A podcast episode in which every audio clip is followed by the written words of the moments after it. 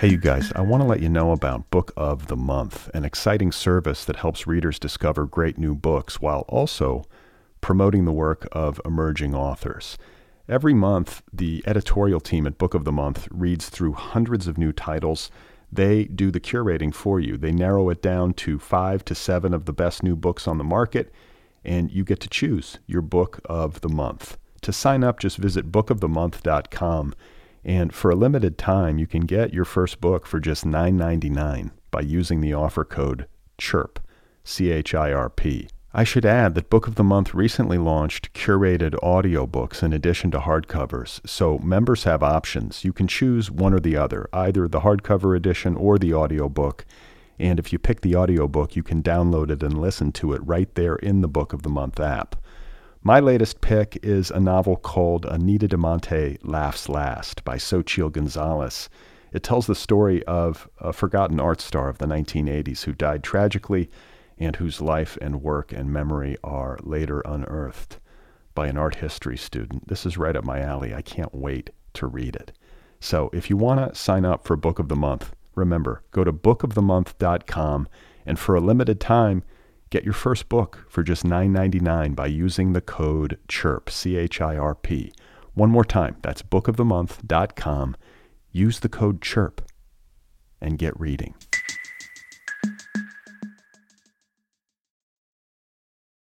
Hey, you guys, today's episode is brought to you by Litbreaker. Litbreaker is an online advertising network for book nerds. Learn how you can advertise on a bunch of great book sites all at once. Sites like The Nervous Breakdown, The Paris Review, Electric Literature, The Rumpus, the list goes on. You can advertise on the full network, or you can pick the sites you want and advertise piecemeal. It's very user friendly. For more information, check out litbreaker.com. Litbreaker, it's an online advertising network for book nerds. Go and advertise on it. Oh my god. You are not alone. You have found other people. You and I have a friend in common.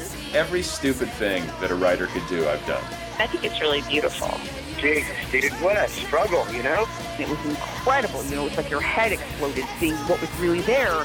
And now here's your host, Brad Listi just one person at just one time. All right, everybody, here we go again. This is it. This is other people. This is a good way to avoid people. This is how I figure out what to do. How's it going? What's happening out there? I'm Brad Listi. I'm in Los Angeles, California. It's nice to be with you. I have a great show for you today. Juan F. Thompson is my guest. He is the son of the late Hunter S. Thompson, and he has written a memoir called Stories I Tell Myself. It's available now in hardcover from Knopf, and you know, it was, it was personally very exciting for me and even a little bit emotional to get a chance to sit down with Juan. Uh, his memoir is about his dad, his relationship with Hunter Thompson. I think it's fair to say that that's the central narrative of the book. And it's a vital part of the story that we haven't heard before. You know, as somebody who's read a lot about Hunter S. Thompson and a lot by Hunter S. Thompson over the years, you know, Juan's perspective is one that I was always wondering about. And uh, now we have it in the form of this fine book. So, uh, as I've said more than once on this program in the past, uh, Hunter S. Thompson is one of my all time favorites.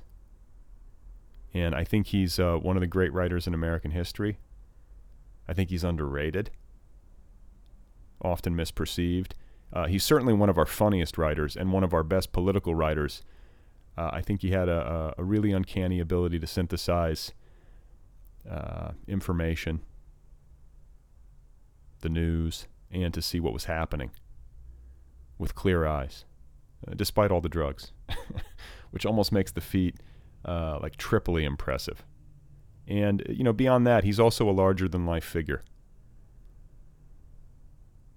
And I think he's one of the few people, uh, you know, referred to in that way who actually live up to the billing.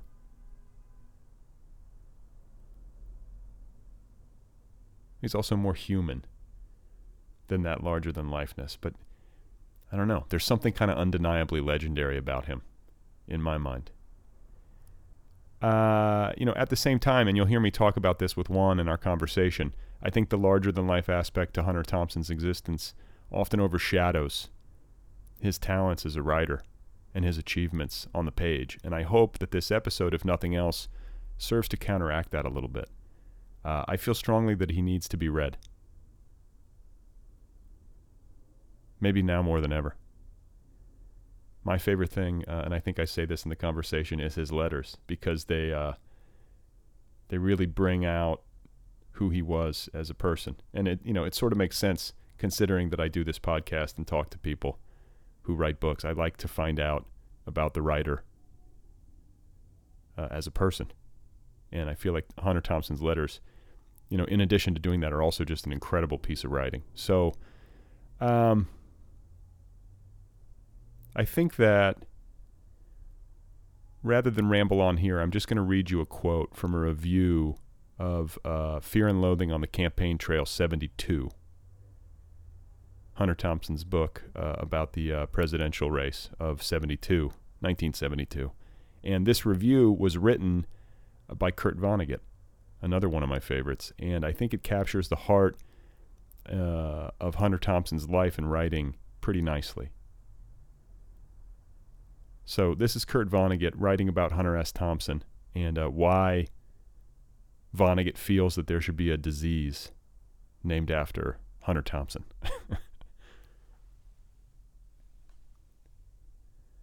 Thompson, if he is to be believed, has sampled the entire rainbow of legal and illegal drugs in heroic efforts to feel better than he does.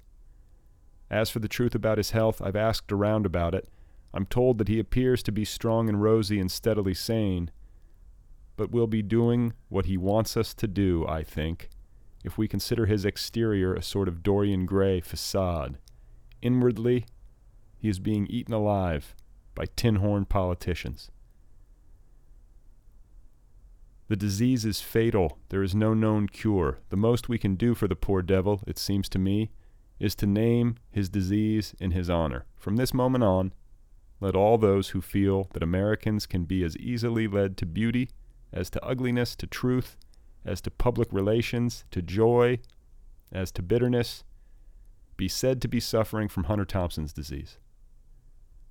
I don't have it this morning. It comes and goes. This morning, I don't have Hunter Thompson's disease.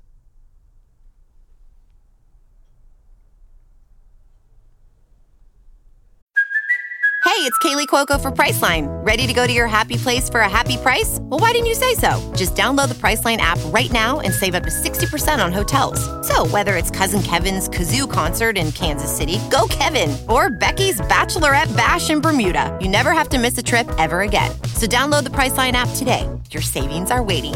Go to your happy place for a happy price. Go to your happy price, Priceline. So, with that, let's get started with today's episode. This is my conversation with Juan F. Thompson, and his memoir, one more time, is called Stories I Tell Myself. I mean, that, and that's really what motivated me to write the book in the first place. Is uh, after he died, there was a ton of media coverage, but the, the coverage really focused on on that persona you, you described, on the you know the wild and crazy, you know, too many drugs, too much booze, uh, you know, like like he's like a party guy, Right. You know, Hunter S. Thompson was you know a famous party guy, and Because he was that. I mean, he was, he, he loved to party, right? Or he, at least he, he, well, he was like the center of attention in any room that he was in, and it felt festive. Or, I mean, I mean, I mean, he liked to have fun, no doubt about that. He liked to have fun, and and, and drugs are part of that. Um, but uh, uh, that's not the reason that you know a 20 year old today uh, uh, knows about Hunter Thompson, um, or you know cares about him. Uh, I've been really impressed at uh, a bunch of the readings that I get very few questions about Hunter and drugs most of the questions, uh, um, or uh, sometimes I'll ask, you know, so what, what, what's your favorite book? What do you, what is it about Hunter that you, you admire? And uh, it usually has to do with uh, politics or his uh, uh, his inspiration to sort of live outside of the box, um, or for some people it's like his, his his social like, like political activism, but rarely is it about the, you know, uh, hey, let's take too many drugs and get crazy. well, yeah, I mean, I think that there can be a tendency to want to romance that, but that goes away. Hopefully, at some Yes. point, you, your person wises up. And uh, you know, one of the things that you say in the book, which really struck me because it clarified maybe something that I've felt about um, your dad, but never really was able to properly articulate, is that. And forgive me because I'm paraphrasing, but you said you know, he wasn't a philosopher; he was a warrior. And when I think of his work, um, he's one of the the funniest writers Yeah. ever ever to do it, in my opinion. And he writes rage incredibly well. Well, you know, um, so sometime after he died, and I don't remember if it was like Tom Wolfe or William Buckley or something like that, but somebody, somebody uh, uh, described uh, Hunter as a satirist, and and that that made perfect sense. Uh, you know uh, that that Hunter used used uh, you know humor and exaggeration and all of that uh, uh, to make a point, to make a serious point, and that's what satire is about. It's not uh, you know let's just uh, you know have a good time and laugh here. It's it's I've got a you know Hunter had some very strong opinions about what was right and wrong, and and he used he used those tools, and especially you know the, the exaggeration to uh, to make a point. Well, yeah, I mean, uh, language is a weapon, and like uh, Yes. you know, woe unto anyone who's on the op- on the receiving end. I mean, if he if he felt uh, that there you know there had been an injustice or if somebody was deserving, he could take them apart. You know, and and Oh, was yeah. a very effective advocate for his point of view. Let's put it that way. yes, yes, and he was very aware of the uh, of his power, uh, uh, his access to the media um, uh, was a was a uh, something that he could wield with you know great dexterity. Uh, this happened pretty frequently in Aspen with the local politics things. Uh, he would he would use that power, you know, national media, local media, to uh, uh, you know, uh, uh, uh, as a as a weapon to win. Right. well, like I'm thinking of like when he ran for sheriff, the freak power ticket. Are you thinking of other things as well? Uh, I'm thinking of uh, uh, sometime in the '90s, the uh, the airport in Aspen wanted to lengthen the runway substantially to allow larger airplanes to land, so you could have a direct flight from, say, L.A. Which they do now. They- Yes, yes, yes. um, uh, so, uh, so Hunter led a campaign to make sure that they could not extend the length of the runway, and uh, uh, you know, it was a it was a media campaign, uh, and uh, uh, and it was very successful, uh, and uh, as a result, they, they they could not, you know, they they the county commissioners, I guess, refused to extend the runway because it was too unpopular. Um, and uh, so that kept the big jets out until like a year after Hunter died, and then they extended the runway. Yeah. So uh, I want to ask one more question about persona. Yeah. And uh, and then I want to ask a question really, you know, regarding his uh, ability to mobilize the media. But when we talk about the the kind of caricatured uh, party guy version of Hunter S. Thompson, the Fear and Loathing in Las Vegas version, you Yeah. know, um, do you think that he ever felt trapped by that? Oh, I'm sure he did. I'm sure he did. because Uh, there was an ex- there had to be an expectation when he walks into a room or into any kind of public space everyone's like there he is things are going to be crazy you know what i'm saying like he's got to sort of be the life of the party or at least do something memorable i would imagine you would feel that pressure uh, you know but he also had a hand in cr- creating that myth mhm. you know so he kind of created himself in fact more than m- just about anybody i can think of he's a guy who really invented himself uh, on and off the page he's very self-made Yes, and I think consciously. Uh, I was uh, thinking about this recently. That if you look at some of some of the photographs of him, uh, or pictures that he took, uh, or photos of him from, uh, you know, the early mid '60s, um, when he was a he was you know a pretty straight journalist. Uh, and it occurred to me that he really he was he had created a persona then as well. It was of you know it was of the the serious young writer, you know the the serious young journalist, uh, and the way uh, you know photographs he would take of uh, you know uh, I remember that there's this one great picture of he's got a uh, uh, this little writing desk and a typewriter and a pipe. Uh, Yeah. uh, uh, outside overlooking uh, the ocean in Big Sur, you know, and it's I mean it's uh, uh, it's uh, it's a still life, you know, Yeah. um, and uh, I think he really you know he, he he cultivated that that that persona, and then uh, Fear and Loathing came along, and I don't know. Uh,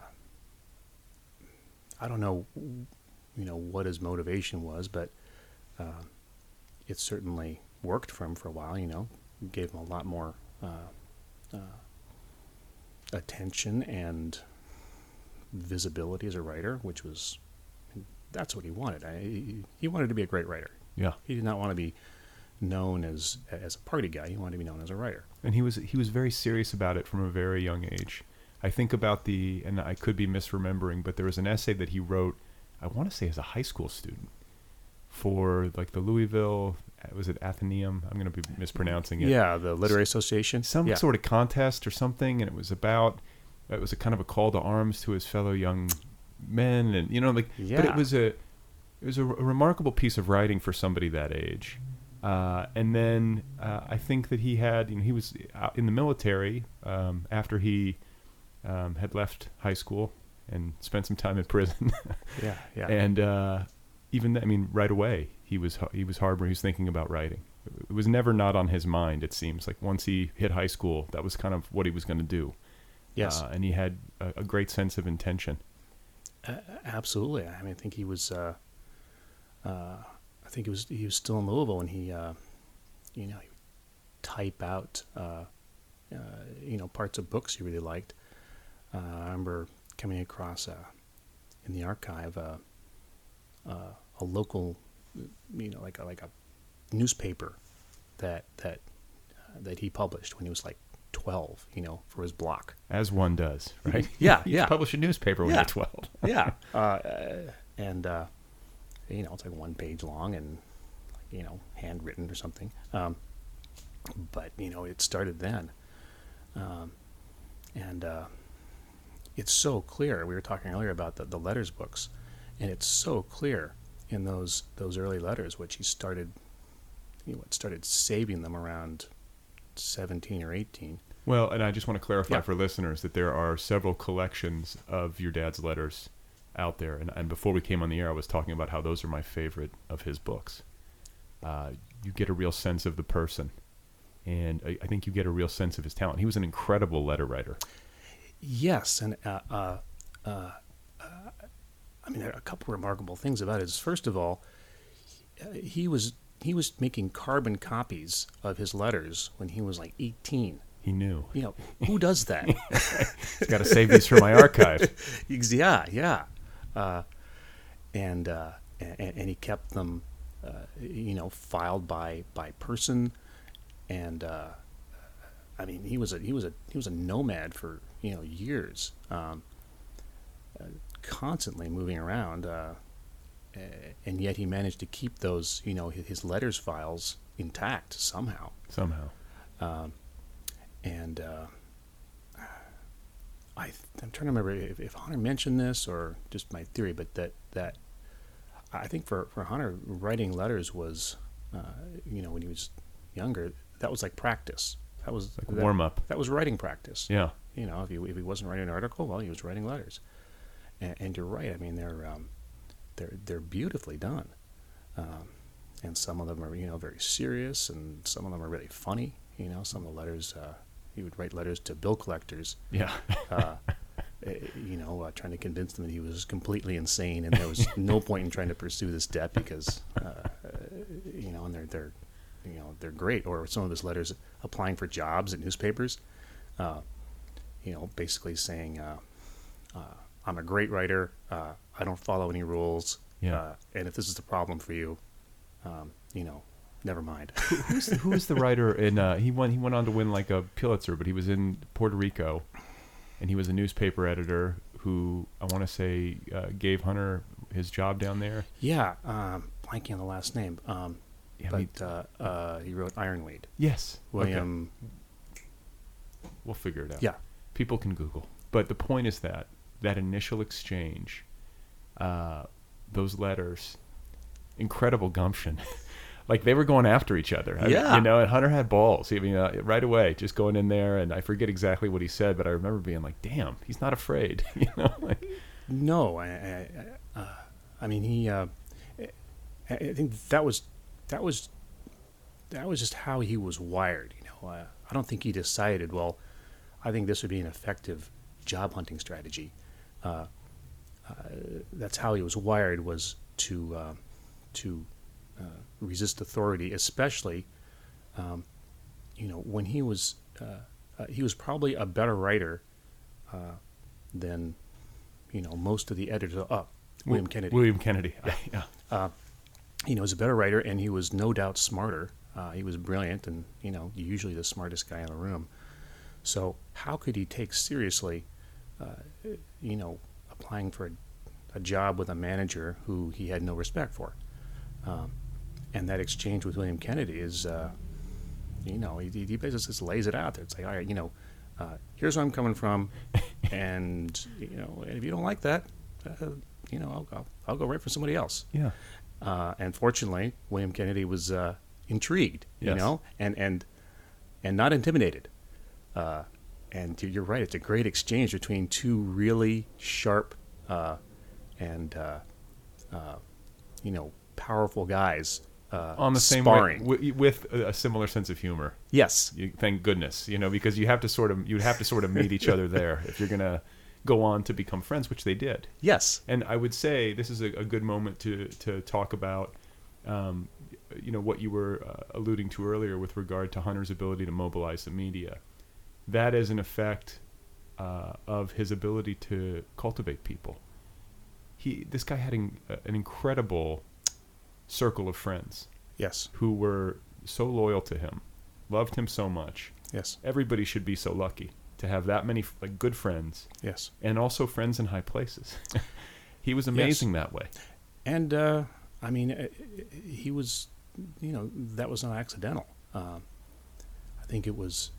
Uh, I mean, first of all, one of the things I, I really, uh, you know, admire about him is that,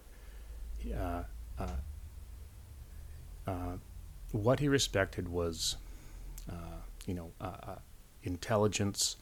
Um, yeah, I'd say I- I- intelligence. So, uh, he didn't care about you know, you know, social social status, you know, your job title, how much money you made. He didn't care at all about that.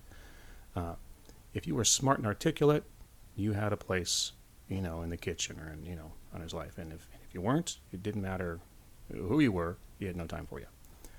Um, and uh, uh, so I think as a, res- as a result, he you know, he had this really interesting uh, collection of uh, friends. I think uh, he had, you know, he would correspond with Pat Buchanan of all people. Yeah. you know, And everyone from Ed Bradley to Pat Buchanan, John Kerry, uh, I mean, the list goes on, you know, uh, to people in Hollywood. He knew everybody, it seemed. yeah, and uh, uh, like like you know, uh, Pat Caddell. I was talking to someone um, yesterday. That they were su- su- surprised that that you know Hunter, the you know consummate outsider, um, w- was really good friends with uh, uh, Doris and Dick Goodwin, you know, or uh, you know very establishment figures. Um, Doris Kearns Goodwin, Yes. the, the historian. Yeah. Yes. Um, and her husband Richard Goodwin, who was I think uh, JFK's press secretary, Okay, yeah. um, and uh, or speechwriter. Uh, and that's something I, I just really admired is that he would, uh, as long as uh, Pat Buchanan. I mean, uh, apparently a smart guy. You know, they totally disagreed on our politics, but you know they had interesting exchanges. Um, Well, and I should say too that like having those kinds of friendships, you know, it's impossible to, I think, sustain relationships like that or even form them in the first place if as we were talking about earlier, you know, the, the party guy element of a person's persona predominates. That's not what was happening, you know, clearly. exactly, exactly. I mean, there, you know, uh, uh, uh, uh, he and you know Ed Bradley did not bond over you know uh, a game of quarters, right? right. you know, Beer pong, beer pong and cocaine.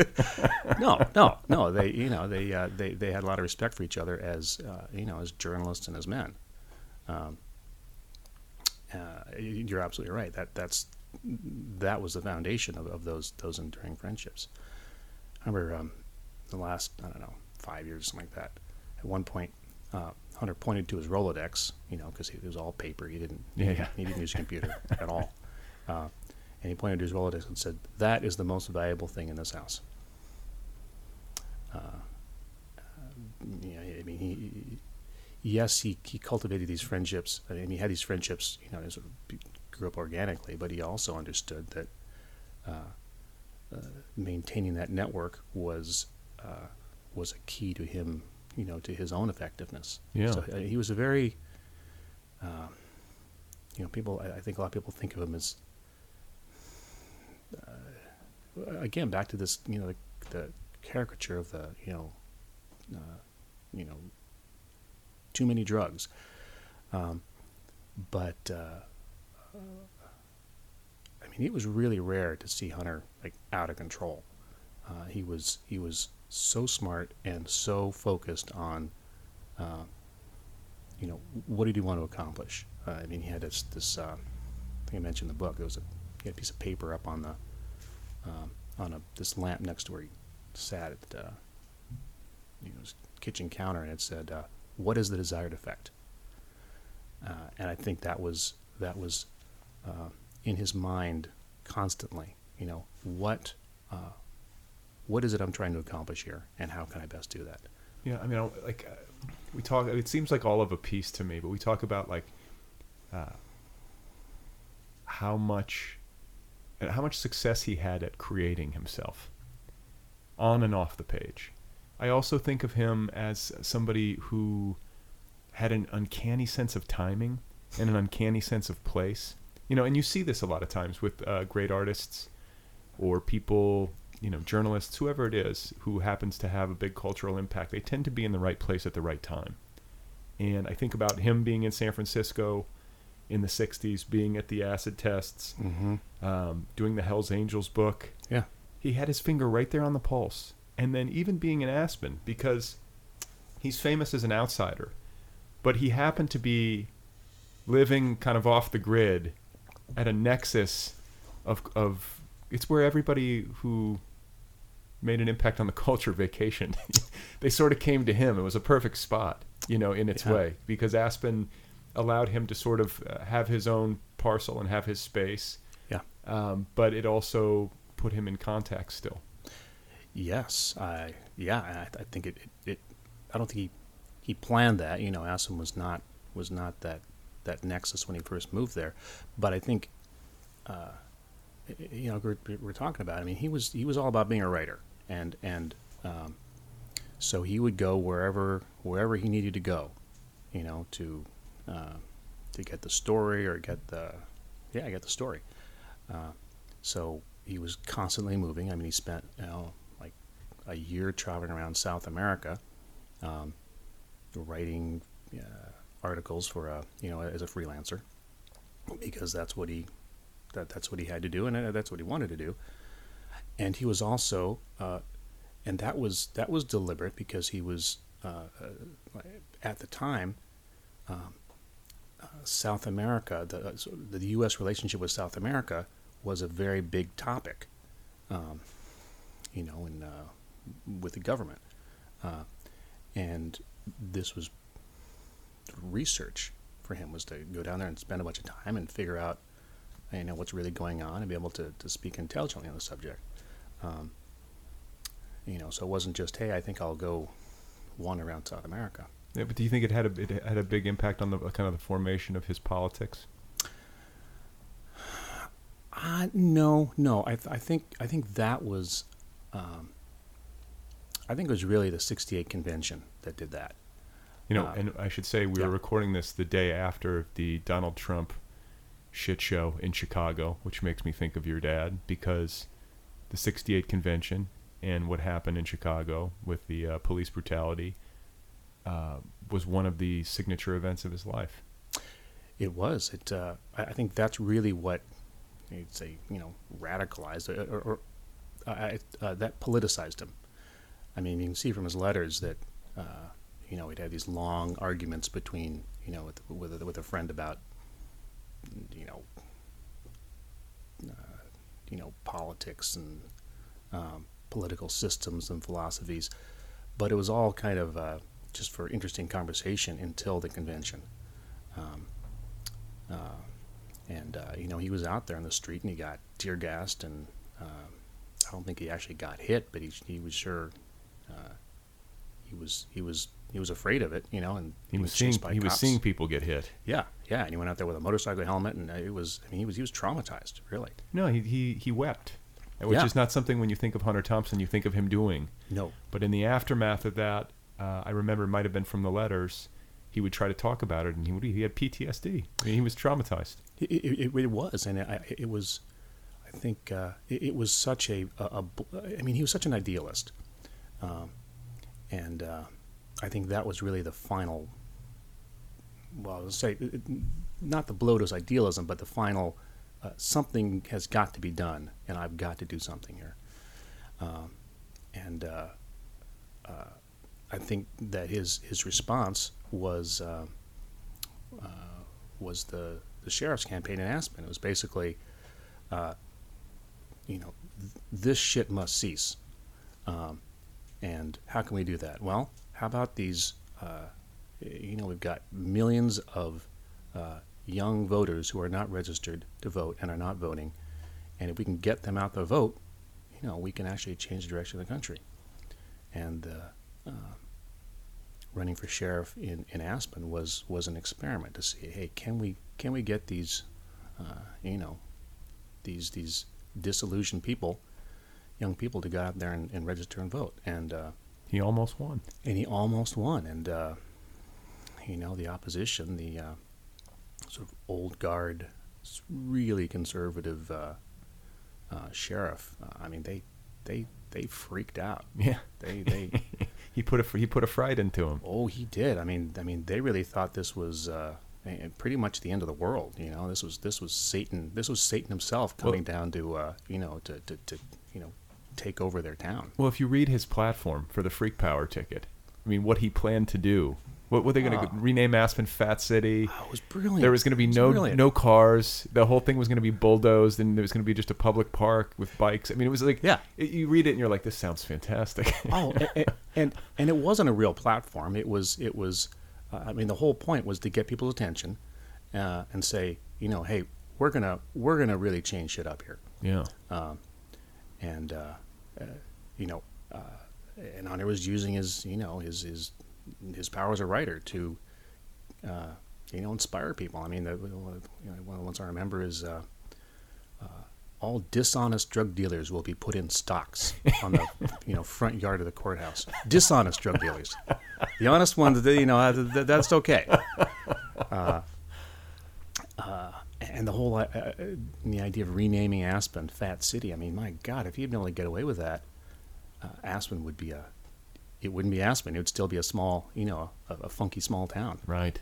Well, I remember seeing. Uh, I think it was a documentary, and uh, your mother was on camera, and she said that that moment in his life when he was running for sheriff was kind of a cross section of all of his interests. It was where his, you know, his writing life, and his activism, Mhm. um, his charisma, his Mhm. sense of justice. You know, like all Mhm. the all the best of Hunter sort Mhm. of like actualized itself in that moment. It was one of the high points, in, in her opinion, of, of his life. I think that's I, I, I think that's true. When, when it all came together, and there was this sense of possibility of what what might be possible here, not just in Aspen, but this was a you know this was a this was a a, a lab test to see could this be done on a larger scale. Um, and even though he lost, uh, as you say, I mean it wasn't by much. It was like a like a hundred votes, two hundred votes. It wasn't much. Yeah. Um, and uh, uh, there's this great photo. I think it's in the book of uh, uh, pulled together all these all these journalists and uh, political consultants that he had met through the 72 campaign. Uh, and they met in Reno to uh, in a hotel room to sort of strategize, uh, you know, uh, how can we do this nationally? Um, and unfortunately, nothing nothing came of that. Uh, and at some point, I think he must have. I don't know when it was that he that he, he, gave up on that possibility of, of, of politically motivated, you know, politically um, uh, engaging people, and uh, you know, retreating to, uh, or I don't know, retreating, but acknowledging that that that uh, he was not a politician. Right. Uh, he was a writer. Right. Um, but there was a point at which he actually considered running for Senate, you know, for, for Colorado uh, State Senate. Yeah. Uh, uh, which would have been really, really interesting. That would have been an interesting campaign. yes. so uh, I want to talk about you because this book, you know, I in terms of uh, your dad's life. I mean, I've obviously been aware of you for a long time because I, you know, he writes about you in his letters. He writes about you, and um, been aware of your mother Sandy, seen her on camera, uh, in documentaries and so forth. But one of the reasons I was so excited to read your book was because I've never really heard from you at length, and you're sort of a piece of the story that we haven't gotten yet. And you know, I think at first blush, someone might think like son of Hunter Thompson, and you would, you know, someone might say, well, he's going to be a wild man, spawn of Hunter. uh, you're you strike me as the opposite of that, and that you know, you know, then you start to think about it, and you're like, I guess that kind of makes sense. You know that uh, ki- kids are often not carbon copies of their parents. That seems obvious. Uh, so childhood for you, I would say, n- not normal, like not conventional. Um, difficult.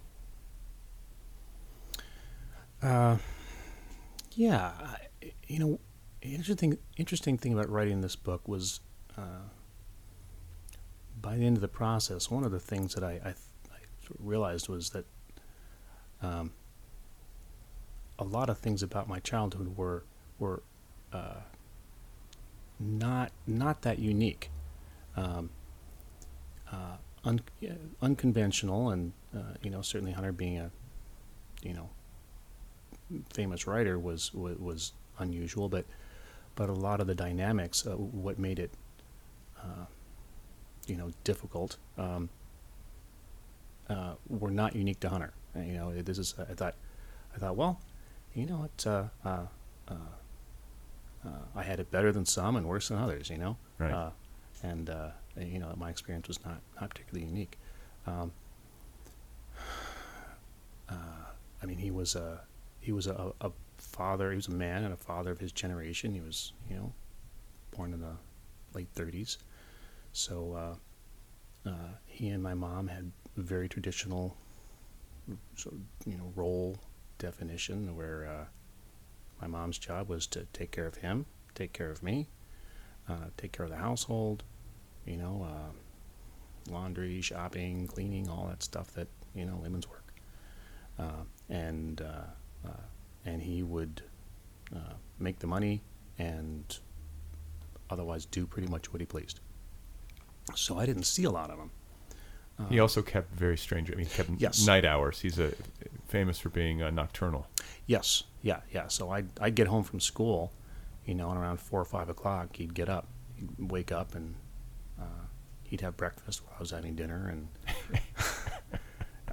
you know, and then he'd uh, uh, I'd go to bed, and he'd go out on the, you know, go out in the town, you know, go and see friends, uh, and then, uh, you know, go to sleep. I don't know, six in the morning or something like that, and then I'd see him the next night. So he just wasn't around much. Um, and then around ten or eleven, my, you know, my my, my parents' marriage had been gradually falling apart, but it became really uh, visible to me around 10, 11 when they started having these just these just awful, awful fights in the middle of the night. Um, and uh, I won't even like. I think I do a better job of describing the book than I could possibly do justice here. But uh, they were they were just terrible things to listen to and, and, and watch.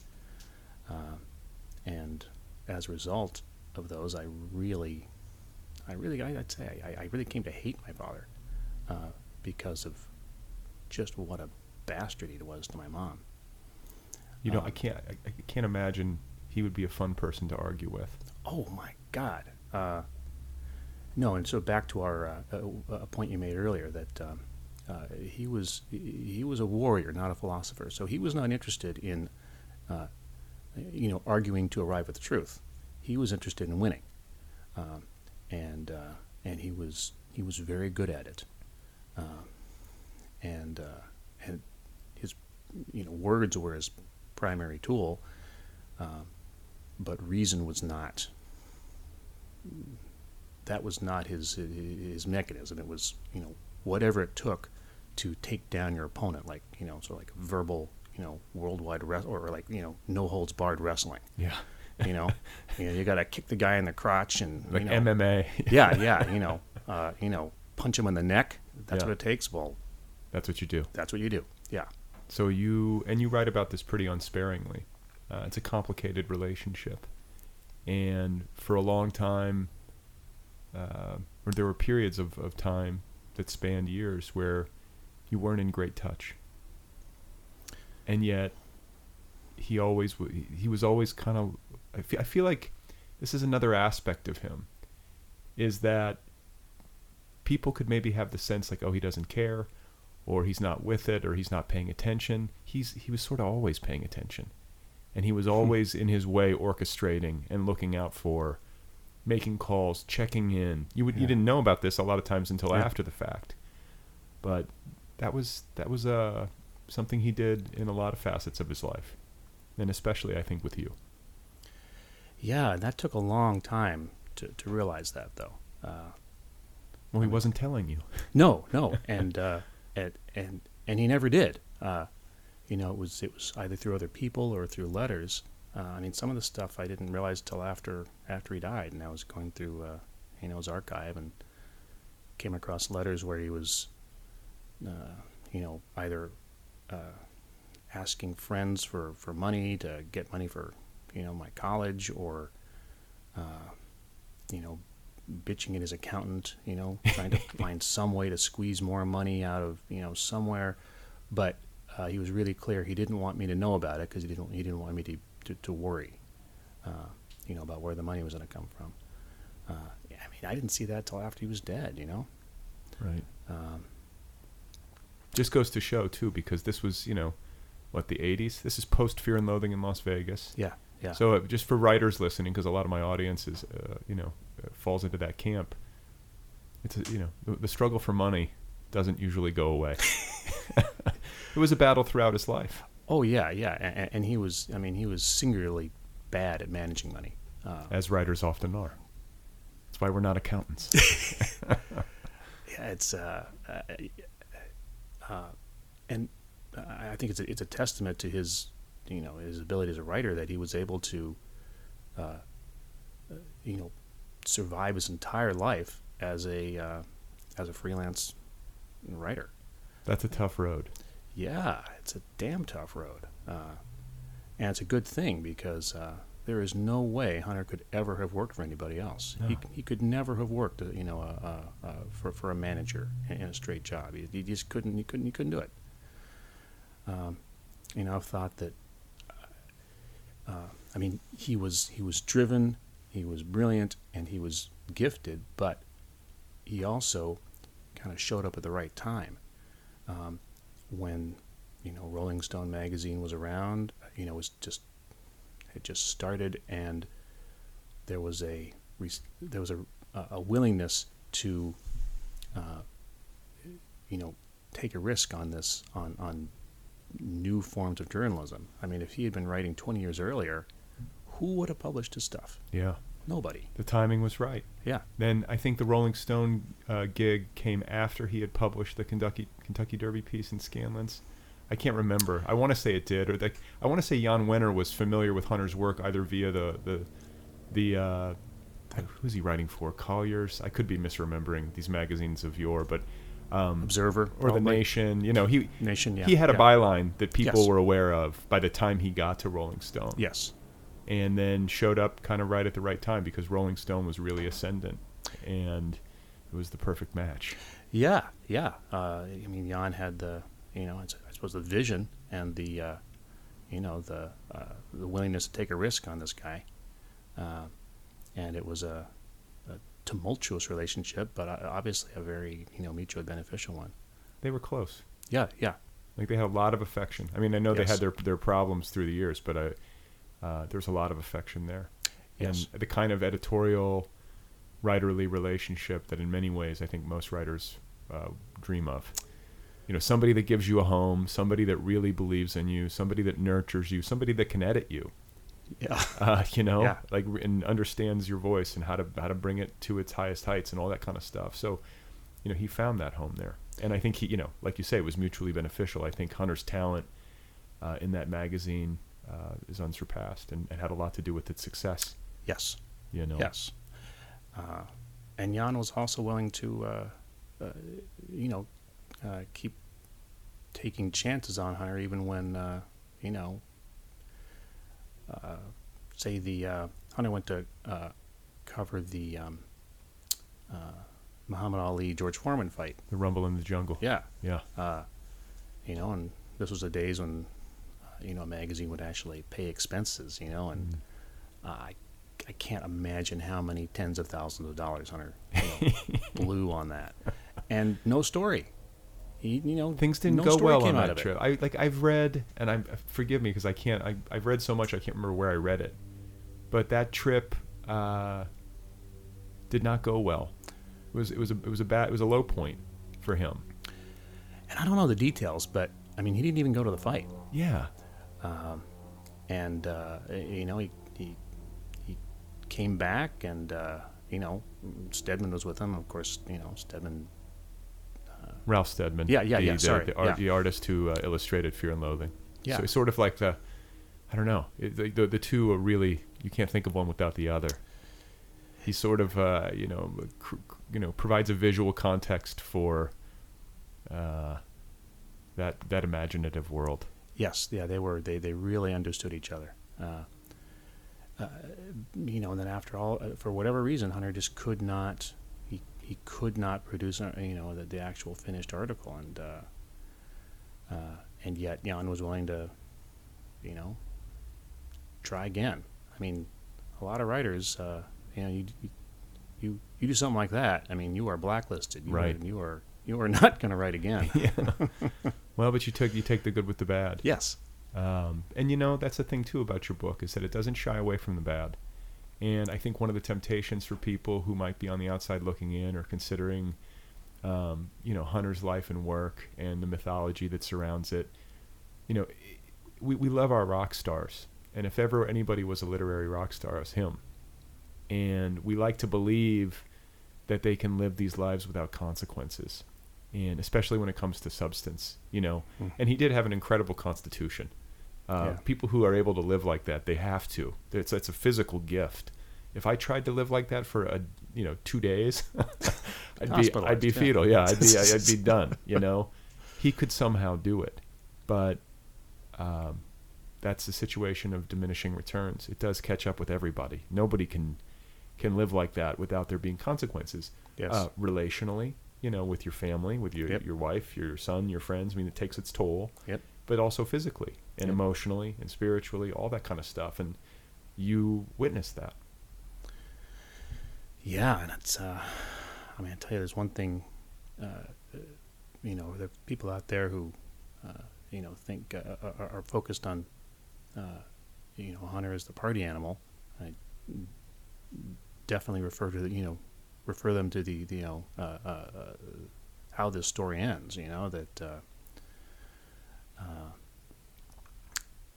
it was. Uh, I mean, there there were several reasons why he chose to kill himself, but, but a, a big one was uh, that his body was was really falling apart, um, and it was because of you know fifty five years of uh, you know heavy alcohol uh, use, and the, the the funny thing about Hunter is that he was never a drunk, uh, but he was an alcoholic in the sense that he he was physically dependent on alcohol, and he just had to have he had to have it in his system all the time. How much was he drinking?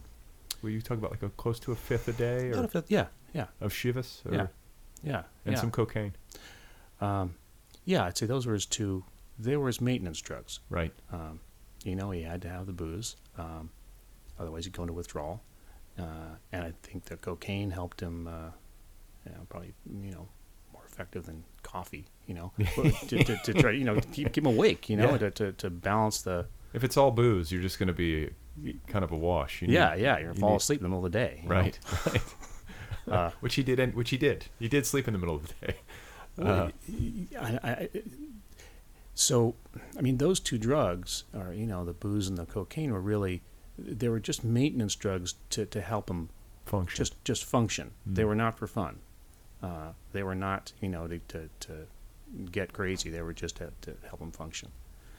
Um, and by the, you know, last probably, you know, five years of his life, the alcohol was was really taking its toll, just physically. And I, I think it's, you know, I didn't realize this until um, around the end of his life that that uh, alcohol is like a it's it's a poison it's just a it's a, a poison which gradually um, you know causes your, your body and, and particularly your nervous system to start deteriorating yeah. um, When people get wet, what do they call it? Wet brain. yeah You know, in elderly, you know, pe- people who get up uh, into a, their advanced years and they've been drinking their whole lives, like the mind goes. It does, and and it, I mean it, it goes physically, uh, and, and and not just the, the you know the brain, but the uh, you know the nervous system, so that it becomes hard to walk. It becomes uh, you know you just your body your your nervous system is you know uh, starting to shut down. And he knew that. Yes, yes, and and it's not reversible. It's not like you know you stop drinking and you know take some vitamins and it all comes back. Green juice. Yeah, yeah, and I mean it, it, it, it it's you know it, it, it's permanent and it's irreversible, uh, and uh, uh, he was not willing to to continue to live to live like that. Uh, It would have. It would have. I mean, I've lost friends to suicide, and I always say it's the worst kind of grief because there's so much mystery in it. Um, you know, I, I have friends who in their in their youth, like 20 years old, uh, took you know take you know uh, his own life, and it was a big shock, and it was a bit remains mysterious in some respects. Um, with your father's suicide, it, it strikes me as a unique case where I can understand it. And it, it and it's an extension of the, the hunter control. Every aspect. I mean, he, he planned his own funeral decades in advance. This elaborate thing with a rocket and uh, you know the ashes uh, being shot up over Yeah. Woody Creek and um, and Owl Farm, and it's like I don't know. He had an unusual ability to control his own scene. yes, and I, I mean I, I think you, you you hit it exactly. It was uh, the way he died was completely consistent with how he, he lived his life. Uh, there was no way that this guy who had lived on his own terms, you know, from you know early childhood, uh, was going to at the end of his life surrender control and you know go into a nursing home and be you know wheeled around like you know a you know The infantilization that happens Yeah, to people yeah. in old age. yeah and that would have been completely unacceptable to him. He would have been hell on wheels in a nursing home. uh, yeah, he, you know, and he would have been powerless, and he would have been utterly miserable. yeah. Uh, and uh, uh, that is one thing that I, uh, you know, I'm grateful for is that I, I think I, I understand why he did it, and and it makes sense, you know, uh, and uh, he had not made a secret that when he did die, it was going to be suicide. He told you this. Yeah, and he had told uh, many people, you know, for decades, um, that uh, you know that, that that's how it was going to go. Um, so I just expected that. Now, when he actually did it, you know, I sure as hell wasn't expecting to happen that weekend. It was like, ah, well, you know, okay, that'll, ha- you know, someday, someday he'll, you know, he'll you know, I'll commit suicide. But but it was all- it was abstract. Um, So why that weekend?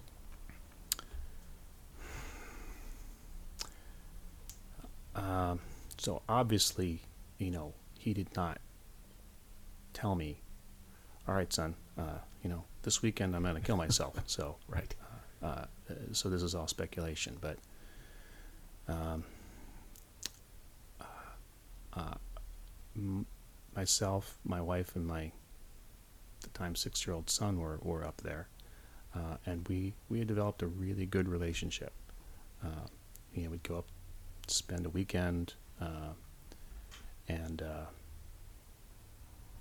uh, you know, we'd really kind of developed a way to to to spend time together.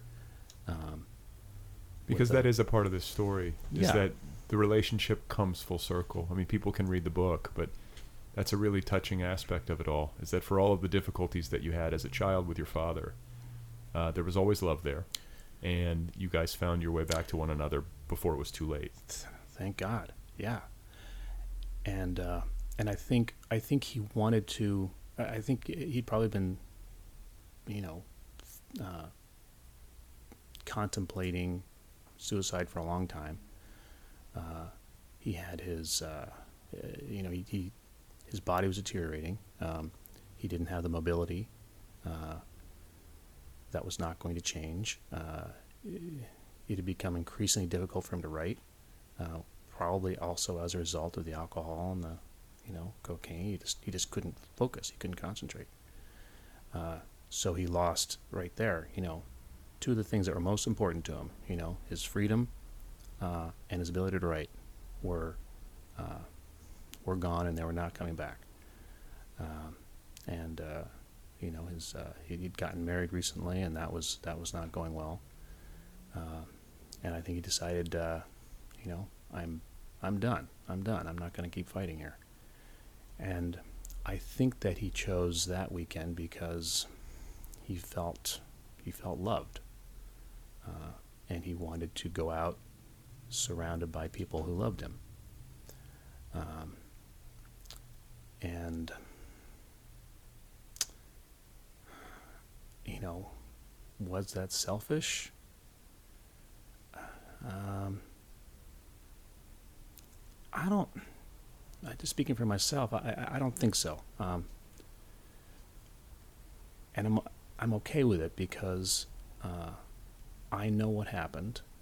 You know, there's no like you mentioned the mystery. You know, in this case, all right, you know, I, I was there. I, you know, there was no uh, there was no mystery about uh, you know what what led up to that. Yeah, I was going to say you were there that weekend. You were also there with him throughout uh, his health ordeals at the end of his life, surgeries, hospitalizations. I mean, you had witnessed the physical deterioration firsthand, so that's that's a big part of the equation. Yeah, and he had told me that you know that that weekend that you know that uh, uh, you know uh, I'm no longer mobile, um, and uh, so I know what happened, um, and I was also I'm glad that I was able to be there, uh, you know, to find his body and to make sure that you know his body was handled with you know with respect. You you went out into the into the yard and shot um, a rifle. Like, what was it, a 22 or I don't know. I don't know guns, but you you shot. Uh, well, how many shots? Um, yeah, and and that was that was. I mean, I hadn't planned on that, and I don't know why I did it. It just seemed like it just seemed important to do, like a like a you know twenty one gun salute kind of. I just uh, uh, uh, there was a, a twelve gauge shotgun that he liked to use for. mm, That was sort of a shotgun of choice, and so. I, I loaded it up with like seven shells and went in the yard and just you know shot seven times in the air. Um, As one can do when you live in Woody Creek, Colorado. yes, yes, yes, and and nobody, uh, you know, it's like, oh, that's that's, you know, that's hunter shooting. Yeah, right. You know? No like- what? No explosions? you know? Yeah, yeah. Well, and guns were a big part of his life. They were a big part of what bonded the two of you together. Yeah. And it's interesting because I'm a person don't have guns, make me nervous. Didn't grow up around them. Part of the reason why they make me nervous. Don't know how to, you know, am I, am I operating this right? I've shot them a couple times, you know, but very, very unsettling experience. But um, your book, maybe more than anything I've ever read, made me understand how people can get into guns and can appreciate them as a work of art, uh, as a machine Yeah. of precision, as a ritual between father and son, as a, a, a lingua franca, something that you guys can talk about. It's sort of like sports. Yes. It's like my dad Yes. and I talking about football and some weird, you know, we're fluent in it. We can go back and forth about it. It gives us a common ground. Mm-hmm. And that's what guns were for you two. Yeah, yeah. Um, and uh, uh, because uh, uh, you know, I was not uh, uh, not a big sports fan. Uh, I would watch football when I was up there uh, on weekends. I'd watch football with Hunter. So I, You I love learned- football. Oh, he loved football. Yeah. he did. Yes. Uh, uh, and I learned enough to be sort of conversant um, and to understand, you know, some of the strategies, so I could at least say something, you know, m- moderately intelligent. right. um, you know, but I didn't. I mean, I mean, he had a mastery of you know all the fine points and you know all the players and their their stats and all that stuff. Um, so that really that was that really wasn't a uh, that was not going to be that that that sort of shared language. Um, but uh, you're absolutely right. It was you know it, it was that that appreciation for guns. Um, and I, you know for for for both of us it was uh, it was guns were not about it, it was not about using them against people you know? That was never that was that was never the uh, the thing about guns nor was it about um, you know self defense uh, it was just the the the pleasure the, the, the, the appreciation for the you know for, for the machine and the uh, the sort of visceral pleasure of uh, of of shooting, you know, and and uh, I mean, it's nothing quite like shooting a really big handgun. Um, Especially when your target is uh, like a whatever dynamite packed. yes, yes, yes. What, what were the bombs made out of? Like there was a very sp- specific a setup. recipe, yeah, Yeah. yeah, yeah. It was, um, uh, it was uh, like a, a gallon can of gasoline, Okay. um, and in Don't try of, this at home, kids. yeah, yeah. In front of that was a propane canister, like a small camping propane canister, um, and then taped to that was a uh, like a small exploding target.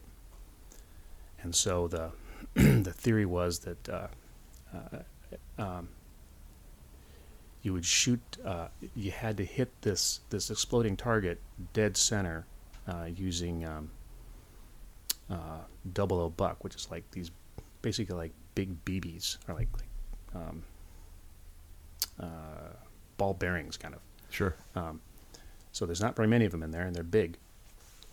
And as long as you hit that, that target dead center, it sets off the, you know, a little uh, little explosion uh, that punches through the propane canister and uh, uh, and then into the gasoline, and then you've so you've got this combination of the the propane and the gasoline, you know, thrown up into the air and catching on fire, and it just uh, made for a very impressive fireball.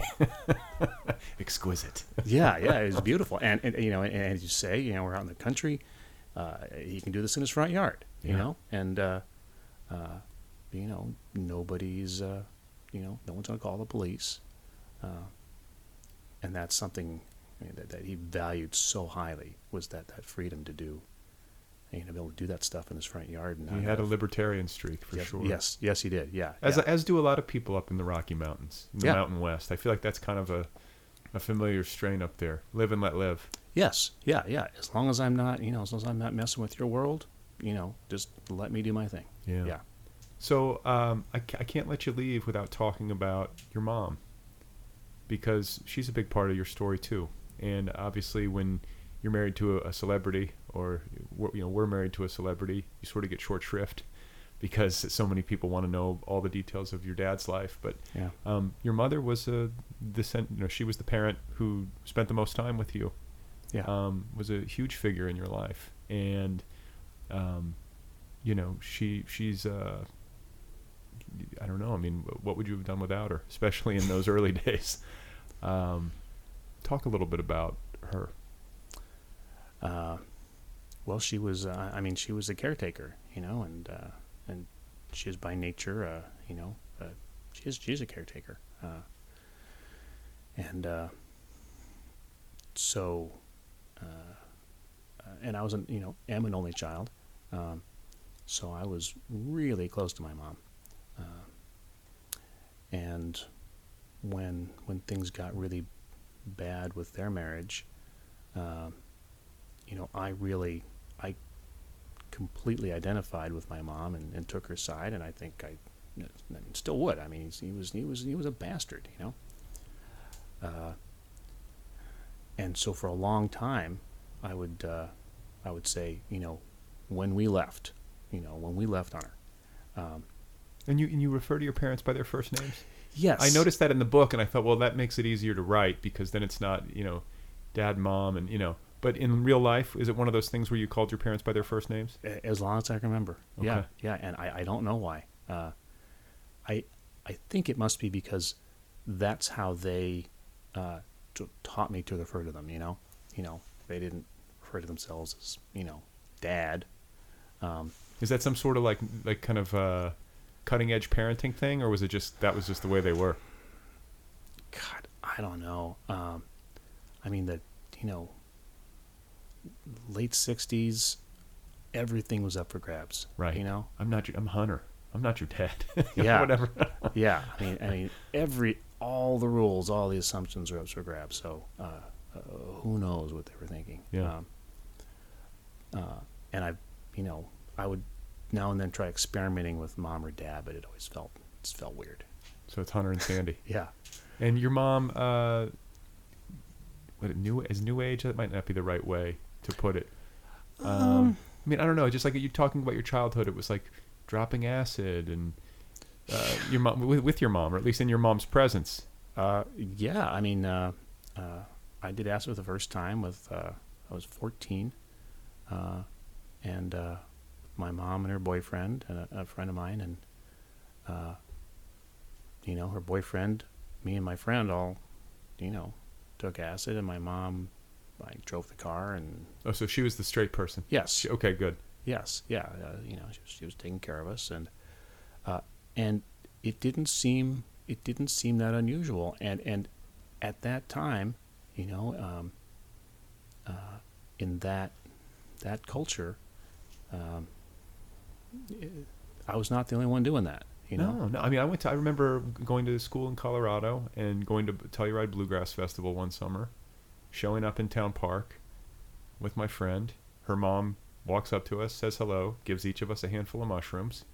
I'm from Indiana. I was like, what in the hell's going on? What are these? but just like her mom was like, have fun, kids, and I was like, okay, here we go, you know. And yeah, that's that's, ma- that's Colorado mountain culture. There's a lot of that up there.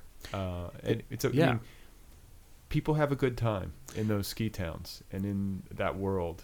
And, I think it's. I mean, uh, uh, it's, it's certainly the time. I mean, you know, it was it was that same thing. It was that you know that that late '60s. Uh, you know, reject uh, reject everything you've been taught, and you know, uh, Blow it up, start over. exactly, make up something new. Uh, and I think that was part of it. Was uh, you know, uh, you know, drugs are bad for kids. Well, you know, just because my you know the establishment says so doesn't mean it's true. Um, and uh, you know, did it do me any harm? Uh, I don't think so. Um, Yeah, I, th- I feel like uh, hallucinogens. I mean, it's nothing to play around with. You want to be safe, but I feel like they're the least concerning, especially when you compare them to like pharmaceuticals. yeah, uh, yeah, you know, the pills that we uh, get from our uh, pharmacist and prescribed by doctors. They strike Right. me as uh, much more dangerous. or OxyContin. Yeah, Yeah, exactly. Uh, now, uh, would I, uh, you know, did it cross my mind to uh, offer my, my my son, you know, LSD when he was fourteen? Absolutely not.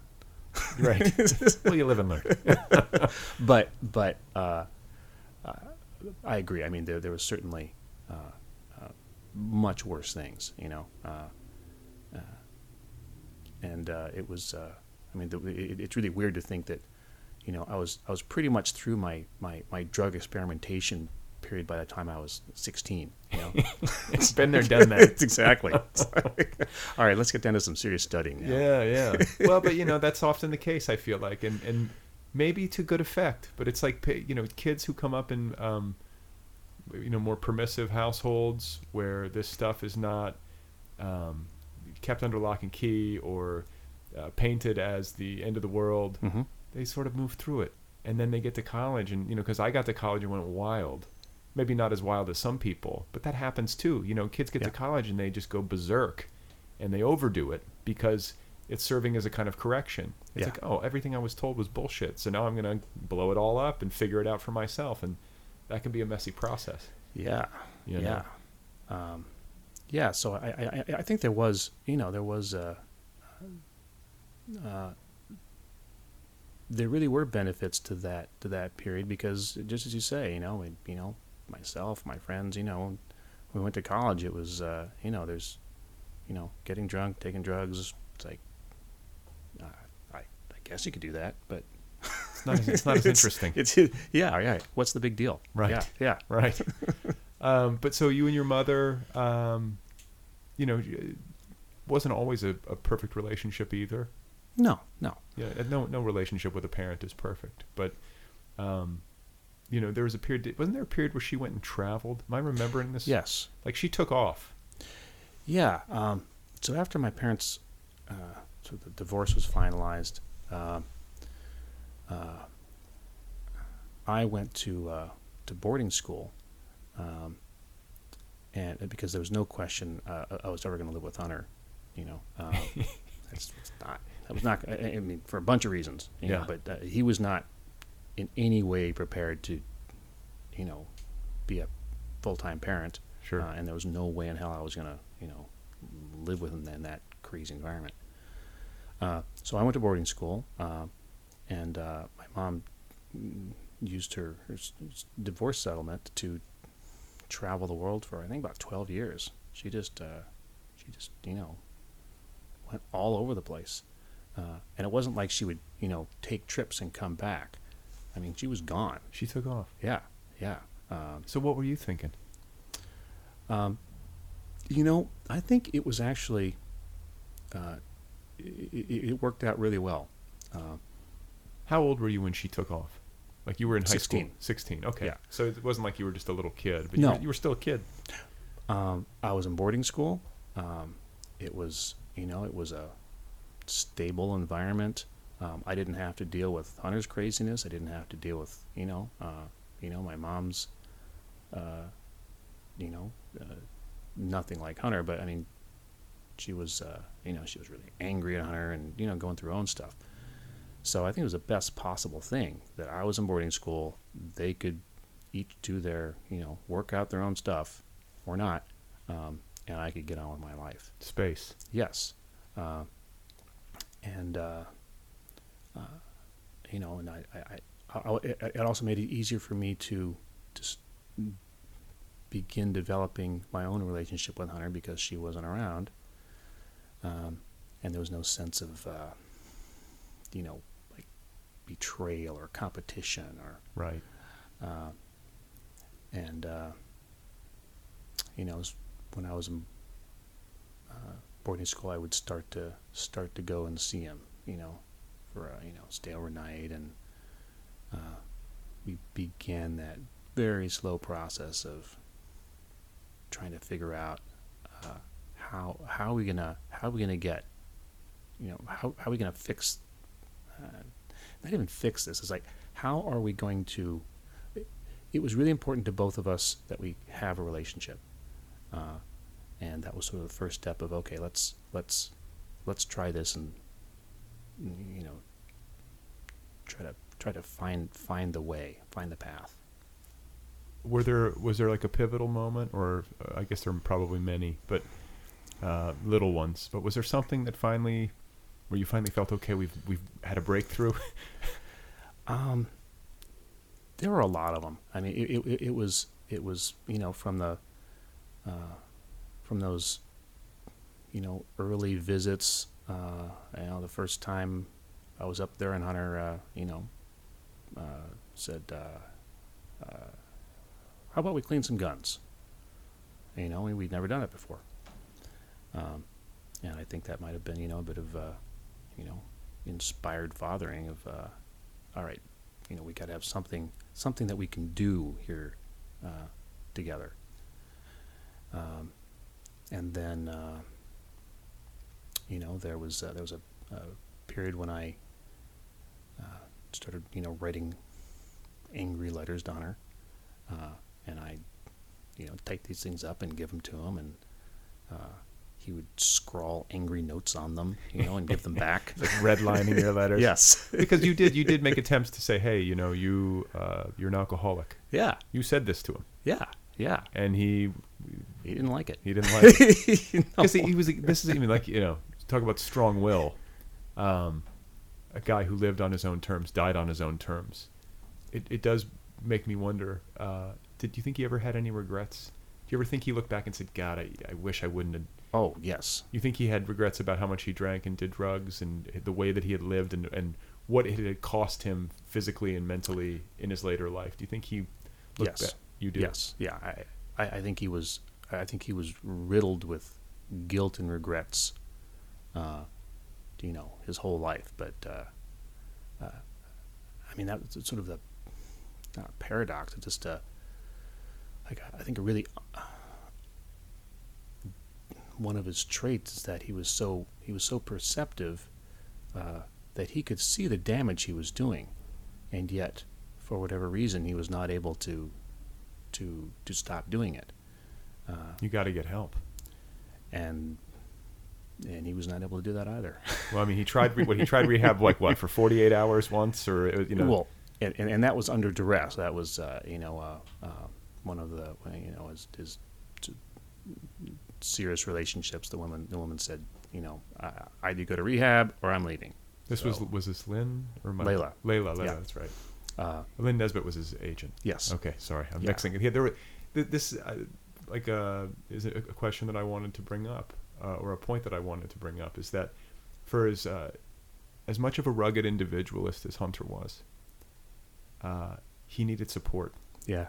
and Yeah. he had throughout his life uh, women in his life who nurtured him, took care of him, Yeah. and then also when you think about the editorial staff at Rolling Stone, he had a team, Yes. you know, that had to, he needed help, he needed support Yeah. and I think he knew that. Um, I think uh, is it Deb Fuller? Mm-hmm. You, Yeah. you write very uh, warmly about her because Yeah. I, you know not all of the women in his life I think um, were the same. You Mhm. know, in terms of their impact or in terms of your feelings about them, but she was somebody who was with him for a long time, Yeah. Twenty four years. Yeah. and they were never uh, romantic or intimate. right. They were just very close friends, Yes. understood each other, and she really loved him and took care of him. Yes. And without a person like that, I don't know if he makes it to was it 67, 66? I I totally agree. I am I I think I think I think Deb, you know, extended his life by many years, uh, because she was just so so uh, just selfless, you know, and, and I mean she just really loved him and she didn't want anything from him. You know, she didn't want money, she didn't want fame, she didn't want, you know, hang you know, be able to tell her friends she was hanging out with Hunter Thompson. She didn't care about that. She just she just really loved him and um man, she sacrificed, you know, a lot. Um, and I don't think she has, you know, even now. She's um, actually right now she's in. in uh, she came into Denver to go to uh, my son's uh, play. Uh, I don't think she has any regrets about doing that, and he was. He was very lucky to have her. Yeah. But I think he would also, you know, uh, uh, she would say she was, you know, really fortunate to have to have him in her life. They were, I mean, it was a, you know, it's kind of funny. It's like this, this, uh, uh, you know, sort of hidden love story in a way, you know. Yeah, that's what I that's what I took from it. You know, it's like uh, weren't sleeping together. There was no, but it was kind of like a marriage. Yes, yeah, like uh, I, I, I, sometimes I, I, I like tried to characterize. Like, well, how do you describe this? Because to call to call Deb his assistant is is just grossly unfair. You Right. Know? It doesn't begin to capture that the, the relationship. And so I thought, well, it's probably something more like, uh, you know, uh, uh, uh, if Hunter were a you know a Mormon uh, polygamist, uh, Deb would have been the first wife. Right. You know, uh, you know, and then there are all the younger women. You know, the younger wives who, uh, you know, uh, you know, um, uh, but she's she's there, uh, you know, keeping things on track and Making sure the trains run on time. exactly, exactly, and uh, you know, uh, uh, keeping the women in line and. Uh, uh, you know, and she's she's always there as the, the kind of the, the, the foundation. Yeah, know? yeah. Uh, well, I'll tell you, we we started at the top of this conversation talking about how the mythology of Hunter Thompson gets in the way of how great a writer he really is. Um, at the same time, I'm gonna I'm gonna sound contradictory. He's one of the few le- like quote unquote legends who sort of lives up to the to the billing. Uh, a lot of times you, you start to dig into literary biography, you know, or whatever biography of, of somebody um, that you revere, and you know a lot of that can fall away. I remember re- there was an oral history done by Rolling Stone, I believe, um, in the aftermath of his death Yeah. that I read, and just people telling stories, and he's a larger than life figure, truly, like a truly larger than life figure, uh, on and off the page. Yeah. Uh, I think you did him great justice in this book. I think uh, it's your story is a story that needed to be told um, because you were a huge part of his life, and uh, I, you know, I know he would be hugely proud. So thank you so much for taking time uh, to come over here and talk to me, and uh, I wish you well. I don't know if you're going to write another book or is this a one-off? Um, Did you get the bug? You know. I did. I did. I mean, what, what I what I you know realized uh, as a result of writing this is that uh, writing really is important to me, um, and that's something I think I really uh, avoided acknowledging. Well, no pressure, right? Well, exactly, exactly. I mean, you know, who wants to be compared to you know Hunter Thompson? You know. Yeah. Um, but uh, I to realize, wow, this is this is this is really important to me. Um, you know, but uh, you know, the question is, okay, well, now what? You know, Right. where do I go with that? Well, welcome We'll to the see. club. welcome to the club. Uh, thank you so much, Juan. Thank you. This has been a real pleasure. All right, guys, there you go. That's Juan F. Thompson. His memoir is called Stories I Tell Myself, available now from Knopf. You can find him on the Facebook. He has an author page over there. Thanks to Kill Rock Stars for the theme song music, and uh, along with the band Stereo Total. For more information, check out killrockstars.com. Uh, thank you to the Rolling Stones for the transitional music at the top, Sympathy for the Devil. And uh, this, of course, is Norman Greenbaum's Spirit in the Sky. Couple of uh, Hunter S. Thompson favorites. I couldn't resist. Uh, don't forget that this podcast has its own official app, the Other People with Brad Listi app. It's available wherever you get your apps. It's the best way to listen to this show. It's free. The app is free. Get it on your device. When you do that, the most recent 50 episodes will be there waiting for you free. You get the most recent 50 for free. The latest episode automatically uploads to the app. You can download episodes to listen to uh, while you're offline. And then, if you want to get at the full archives, if you just can't get enough and you want everything, you can sign up for a premium subscription right there within the app. It costs 75 cents a month. 75 cents a month, you get everything. Every single episode available at your fingertips anywhere you go. Great way to support the show. Would appreciate that.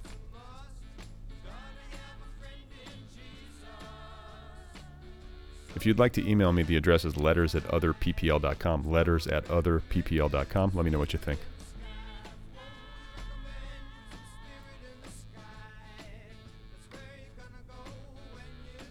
Really enjoyed Juan's book.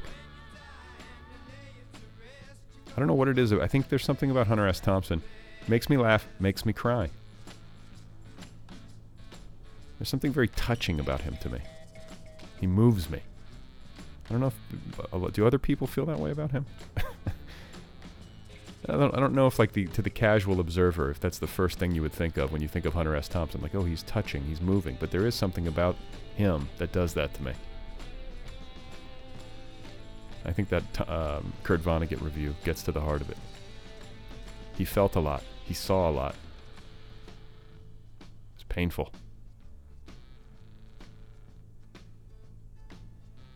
He dealt with it in uh, his way and wrote some uh, some great stuff.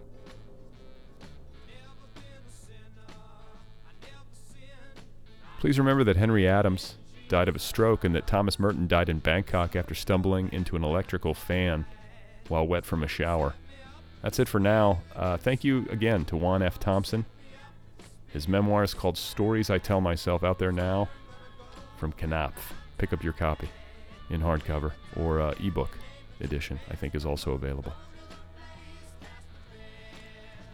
So thanks you guys for listening. I think I'm going to close uh, since we're on the uh, Hunter S. Thompson's favorite songs uh, track here. I think I'm going to close with Tambourine Man, which, and I think I've tweeted this before. I cannot hear the song Tambourine Man without thinking of Hunter. It was one of his favorites. I believe it was played uh, at his memorial after they launched his ashes into the sky. I could be getting that wrong. That's my memory of it. I like the idea of that, even if it's not true. Hopefully, it is true. I do know that it was uh, one of his all time favorite songs. Have a nice day, everybody. Hey, Mr. Man, play a song for me. I'm not sleepy, and there is no place I'm going to. Hey, Mr. Tambourine Man, play a song for me. In the jingle jangle morning, I'll come following you. Though I know that evening's empire has returned into sand, vanished from my hand, left me blindly here to stand, but still not sleeping. My weariness amazes me, I am branded on my feet. I have no one to meet, and the ancient empty streets too dead for dreaming. Tambourine Man, play a song for me. I'm not sleepy, and there is no place I'm going to. Hey, Mr. Tambourine Man, play a song for me. In the jingle jangle morning, I'll come following you. Take me on a trip upon your magic swirling ship. My senses have been stripped. My hands can't feel to grip. My toes too numb to step. Wait only for my boot heels to be wandering. I'm ready to go anywhere. I'm ready for to fade into my own parade. Cast your dancing spell my way. I promise to go under it. Hey, Mr. Tambourine Man, play a song for me. I'm not sleepy, and there is no place I'm going to. Hey, Mr. Tambourine Man, play a song for me. In the jingle jangle morning, I come following you. Though you might hear laughing, spinning, swinging madly across the sun, it's not aimed at anyone. It's just escaping on the run. And but for the sky, there are no fences facing. And if you vague traces of skipping reels of rhyme to your tambourine in time, it's just a ragged clown behind. I wouldn't pay it any mind. It's just a shadow you're seeing that he's chasing. Hey, Mr. Tambourine Man, play a song for me. I'm not sleepy, and there is no place I'm going to. Hey, Mr. Tambourine Man, play a song for me. In the jingle jangle morning, I come following you.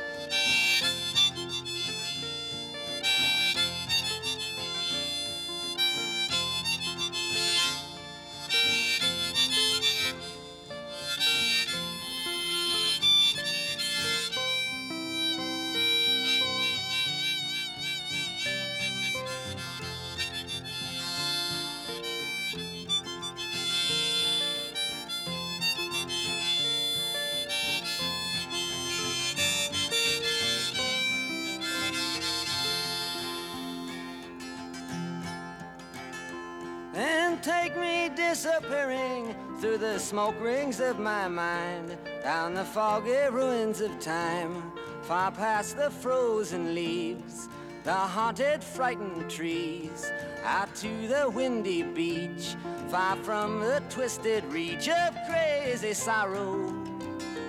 Yes, to dance beneath the diamond sky with one hand waving free, silhouetted by the sea, circled by the circus sands, with all memory and fate driven deep beneath the waves. Let me forget about today until tomorrow. Mr. Tambourine Man, play a song for me. I'm not sleepy, and there is no place I'm going to. Hey, Mr. Tambourine Man, play a song for me. In the jingle jangle morning, I come following you.